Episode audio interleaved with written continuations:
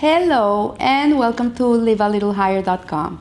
This week we continue learning Pirkei Avot, Ethics of the Fathers, the Mishnah, with Chapter 3, Mishnah 15, in which Rabbi Lazar of Modim used to say, "One who desecrates sacred things, who disgraces the festivals, who humiliates his fellow in public, who nullifies the covenant of our forefather Abraham, or who perverts the meaning of the Torah contrary to Alaha, though he may have Torah and good deeds, he has no share in the world to come." So this statement is a little heavy because in another Mishnah, we know that all of Israel has a place in the world to come. And how can it be that this Mishnah is telling us that these five cases don't have a place in the world to come? So let's try to understand what each one of them means, what is their punishment in reality, why is it so great. So one who desecrates sacred objects refers to a person who does not treat the sacrifices or the temple articles properly. Today, it would be considered a person that desecrates the Torah, that is not careful with his tefillin, a person that would go into the bathroom with his Torah book. This is what it means, which is like desecrating the holiness of Hashem. And this is very grave. Then the one who disgraces the festivals, what it's talking about really is talking about the intermediate days between the Yom Tov in Sukkot and in Pesach. We have 8 days of holidays. The 2 first days and the 2 last days are Yom Tov, which are almost like Shabbat. And this is not what it's talking about. It's talking about the intermediate days, which are called Chol HaMoed. And these intermediate days of the festival of Passover and Sukkot are very, very sacred. They don't have the same level of sacredness as the Yom Tov, but in itself they're part of the holiday, and there are certain laws that regard these days. For example, you cannot wash clothes. As crazy as it sounds, you should not be washing clothes unless it's clothes of baby clothes that you need them. But we should not be washing clothes, we should not go to work just like that unless you're gonna lose an amount of money. There's certain laws that have to be kept during these days that if people neglect them, they're not being serious about the holiday, they're being disrespectful.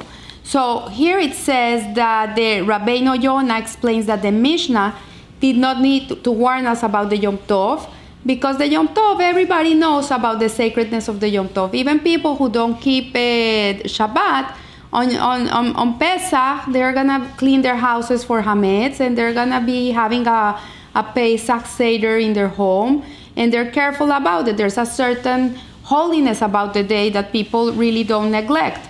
So in reality, what it's talking about is that we should not take lightly the Kol HaMoed days, the intermediate days, and that they are part of our holidays and provide their own opportunities of spiritual growth. So we should always take them into a high account, and we should not take them lightly. And also, if we get ourselves from what is expected from us in these days, then we're losing the feeling of the holiday. You start feeling like that week is just like another week. It makes no difference from the rest of the weeks of the year.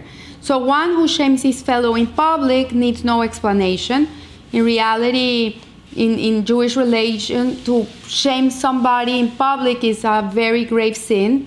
And because to put someone in a very uncomfortable position is as like killing him. And the Talmud writes that publicly embarrassing someone is a tantamount to murdering him. When one Talmudic sage stated this, a second one concurred, saying that when a person turns pale, like when you humiliate a person, his blood goes down, like he loses the blood from his face, the red leaves and the white comes, Baba Metzia, causing another's blood to rush from his face is no less an act of bloodshed. So when, God forbid, if we ever come to humiliate a person in public because we didn't think and we said a stupid thing and we made someone be humiliated, we have to right away ask forgiveness and say, I'm sorry, like really, I didn't mean this in public, in front of everybody, I feel so stupid.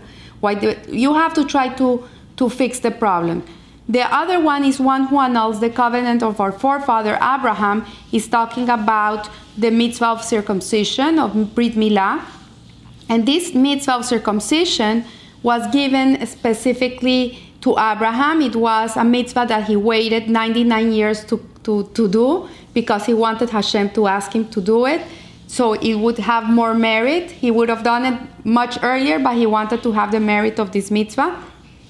And it's the first mitzvah that Hashem gives our Jewish patriarch Abraham as a nascent Jewish nation. From here we know that every little boy that is born in a Jewish household on the 8th day, he needs to be circumcised. And with this, the rabbi certainly had in mind a contemporary practice prevalent during the period of the Greeks and the Romans. That's why this Mishnah comes to be, because in the times of the Greek Empire, they used to do the Olympics, you know, the famous Olympics, and other athletic activities were performed in the nude. This was the mode, the fashion of the time, is that the athletes would compete naked in the nude, and the Greeks in their worship of the human body would not accept somebody that was not perfect. So Brit Milah incapacitated a person to be part of the Olympic athletes because his member was not a perfect member. It had been cut. So we see here that the aspiring Jewish men, athletes of this time, they would go to extreme resources to be able to be accepted into this culture, this hedonistic culture, and they would go through an operation that was known as the stretching of the foreskin, and it was a very, very painful operation in which they attempted to hide their Jewishness in order to be fashionable. So this was condemned by the rabbis of the time in the harshest terms. We have so little to be proud of that we would go to such horrific extremes just to conform. So this one would take a person out of the world. And circumcision contains with it a deep, very deep significance.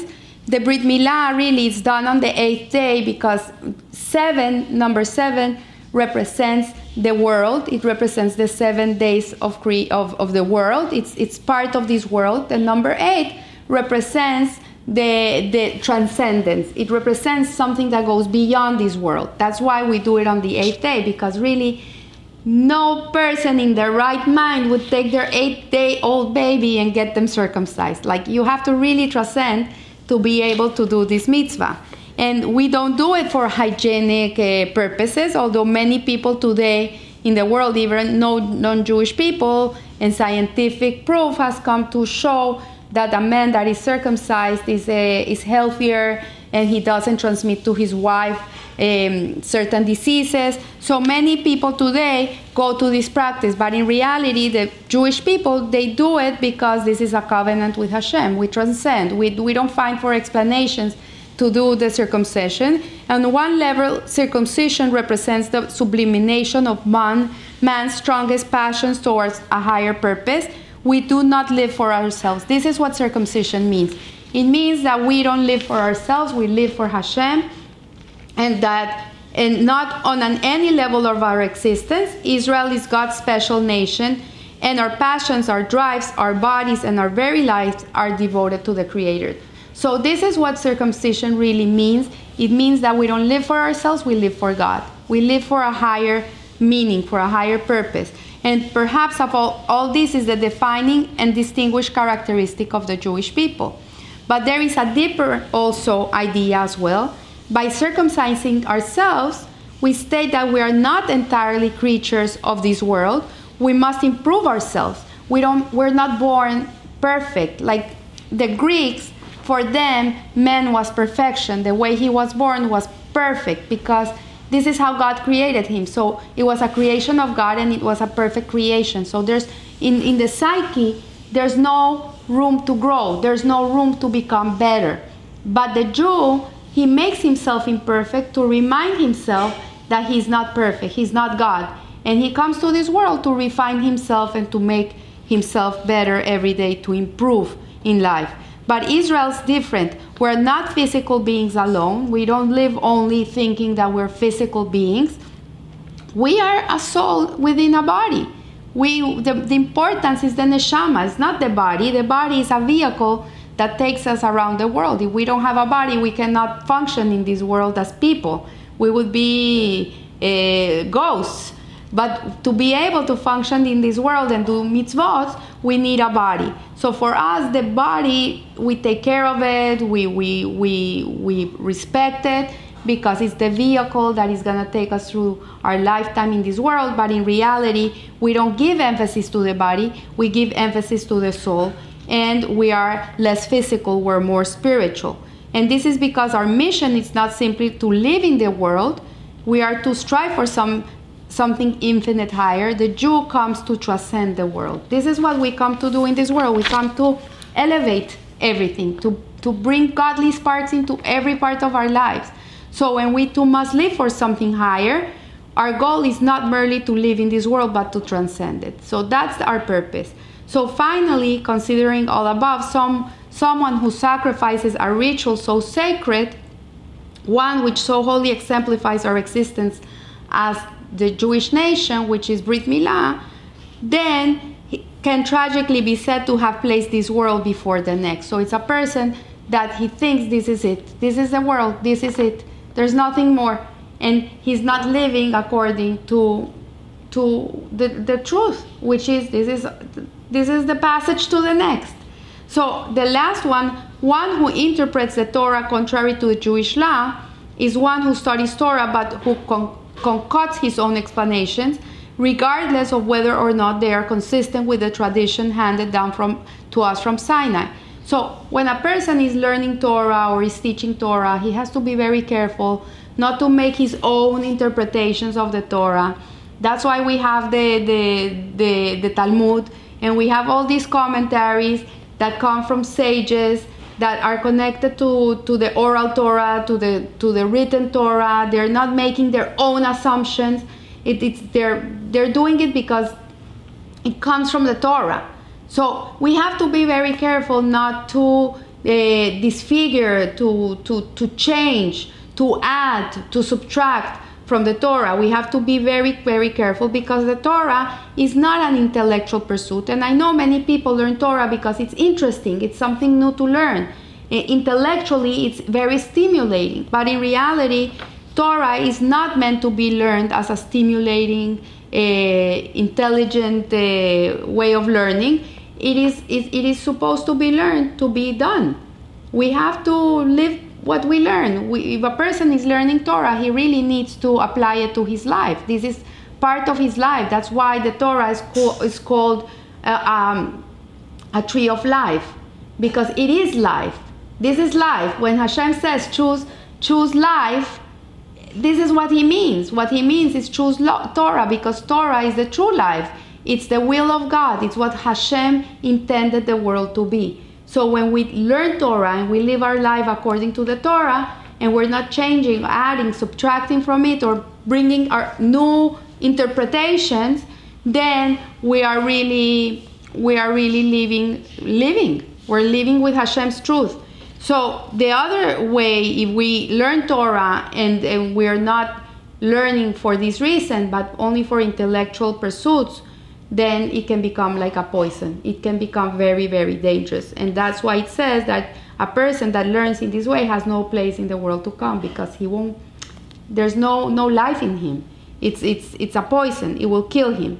So I leave you here. I wish you a beautiful week, and remember, live a little higher. Thank you.